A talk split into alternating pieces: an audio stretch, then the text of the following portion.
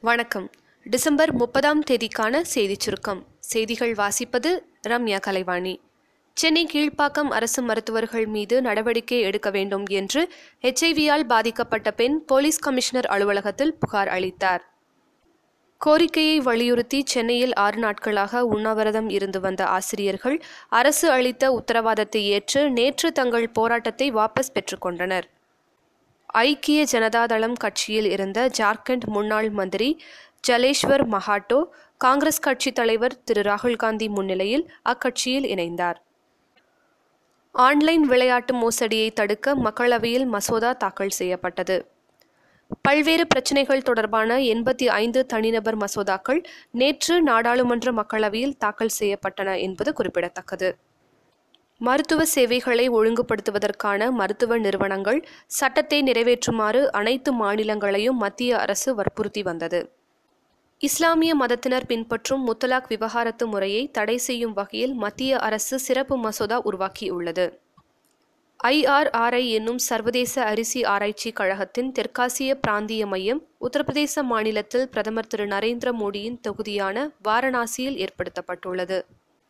பெரம்பலூரில் இருசக்கர வாகனங்களில் ஹெல்மெட் அணியாமல் வருபவர்களுக்கு திருக்குறளை எழுதச் சொல்லி நூதன தண்டனை வழங்கி வரும் போக்குவரத்து போலீஸ் இன்ஸ்பெக்டரின் வீடியோ சமூக வலைதளங்களில் வைரலாக பரவி வருகிறது. அனைத்து சங்க நிர்வாகிகளையும் அழைத்து பேசி கிராம நிர்வாக அலுவலர்களின் தொடர் போராட்டத்திற்கு முடிவு காண வேண்டும் என்று திரு. மு. ஸ்டாலின் கூறியுள்ளார். ஹலோ எஃப்எம் சார்பில் அதிகம் பேசப்பட்ட பிரபலம் பட்டியலில் முதலிடம் பிடித்த மு. ஸ்டாலினுக்கு ஹலோ தமிழா விருது வழங்கி கௌரவிக்கப்பட்டது. நடிகர் விஜய் சேதுபதி மற்றும் நடிகை த்ரிஷா ஆகியோர் நடித்து வெளியான நைன்டி சிக்ஸ் திரைப்படம் பெரும் வெற்றி பெற்றது.